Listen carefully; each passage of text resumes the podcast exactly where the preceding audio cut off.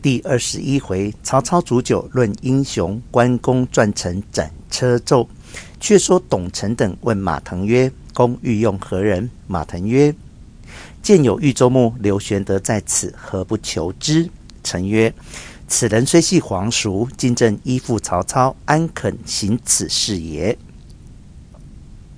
腾曰：“吾观前日围场之中。”曹操迎受重贺之时，云长在玄德背后挺刀欲杀操，玄德以目视之而止。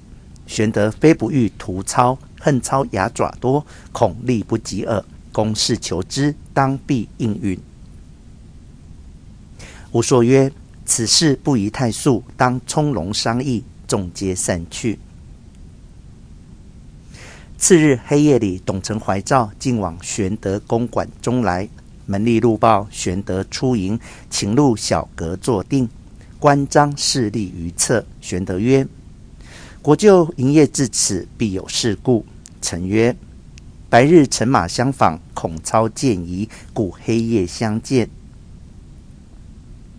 玄德命取酒相待。承曰：前日围场之中，云长欲杀曹操，将军动目摇头而退之，何也？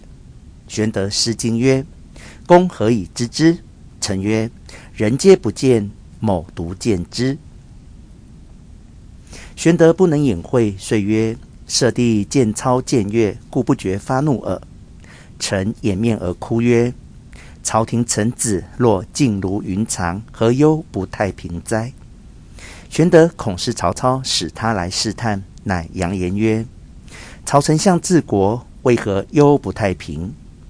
臣变色曰：“公乃汉朝皇叔，故剖肝立胆以相告，公何诈也？”玄德曰：“恐国舅有诈，故相视耳。”于是董承取衣带诏，令观之。玄德不生悲愤，又将义状出示，上只有六位。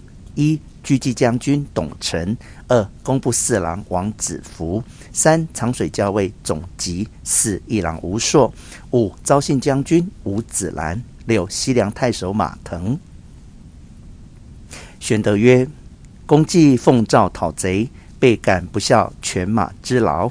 臣拜谢，便请书名。”玄德一书左将军刘备，押了字，付承受起。承曰：“龙上再请三人，共聚十亿，以图国贼。”玄德曰：“切宜缓缓施行，不可轻泄。”共议到五更，相别去了。玄德也防曹操谋害，就下处后园种菜，亲自浇灌，以为韬晦之计。关张二人曰：“兄不留心天下大事，而学小人之事，何也？”玄德曰：“此非二弟所知也。”二人乃不复言。一日，关张不在，玄德正在后园浇菜。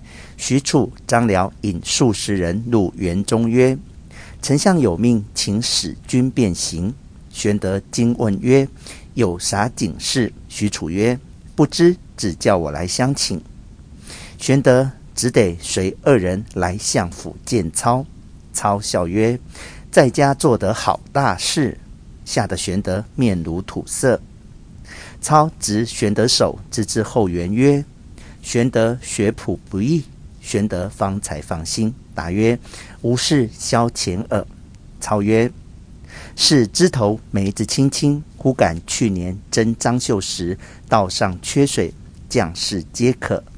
吾心生一计，以鞭虚指曰：‘前面有梅林。’”军士闻之，口皆生唾，犹是不可。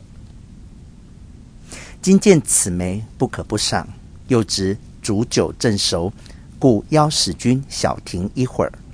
玄德心神方定，随至小亭，以设尊主，盘置青梅，一樽煮酒，二人对坐，开怀畅饮。